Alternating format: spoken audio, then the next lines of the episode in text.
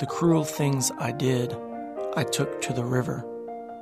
I beg the current, make me better. Richard Hugo.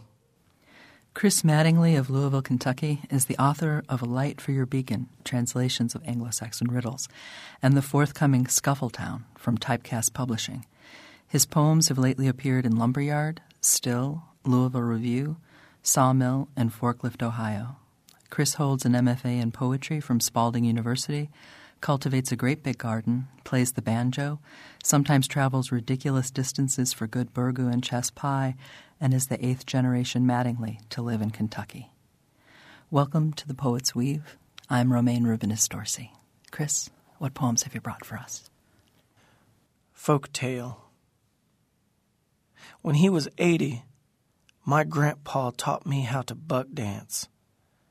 The thwacking footwork made to inflect fiddle rhythms. Although I'd never seen him dance, I spied his moves through stories, witnessed them in a circle of raw wood on the porch where boots had scuffed the blue paint, on pants worn thin at thighs, where his hands ham boned polyrhythms.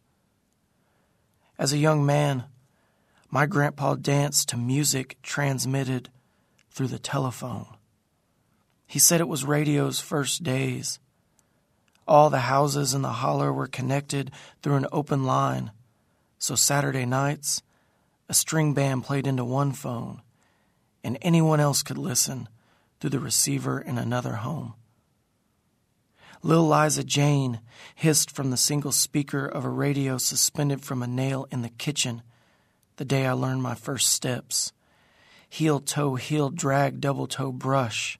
Heel toe, heel rock, double toe, double toe. He moved like a flop eared mule in a field of black eyed daisies. When I stood to join him, he collapsed face down on the pine slats. When I rolled him over, his heart had hammered the finish from the floor. Raw deer meat.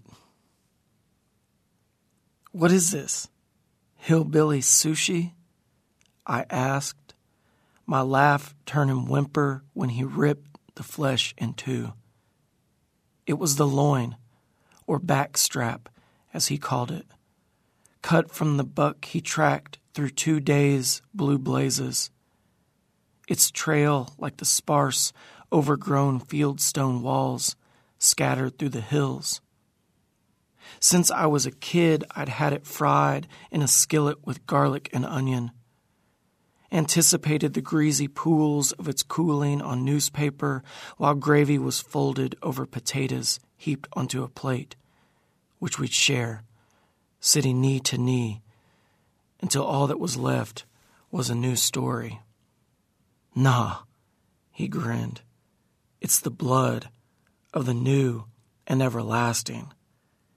And I knew he was telling a story from the book of old older even than the book. Teeth. I don't remember when they started to get bad, but today I noticed a tooth like a new crawdad hole here in the back. Speaking of crawdad holes, did you know that if you drop a rock in one, you can hear water splash and gurgle underground? Well, back to these teeth and how it seems that I'll finally get why she never does smile. It's the mossy pebbles in her mouth reeking of soggy, dead mint leaves. This is my mother I'm talking about. And if I could, I'd take and sand them smooth so I could prime and paint them back to cotton white and give them back to her for Christmas or something.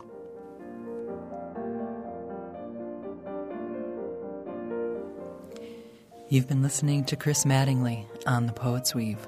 I'm Romayne Rubinas Dorsey.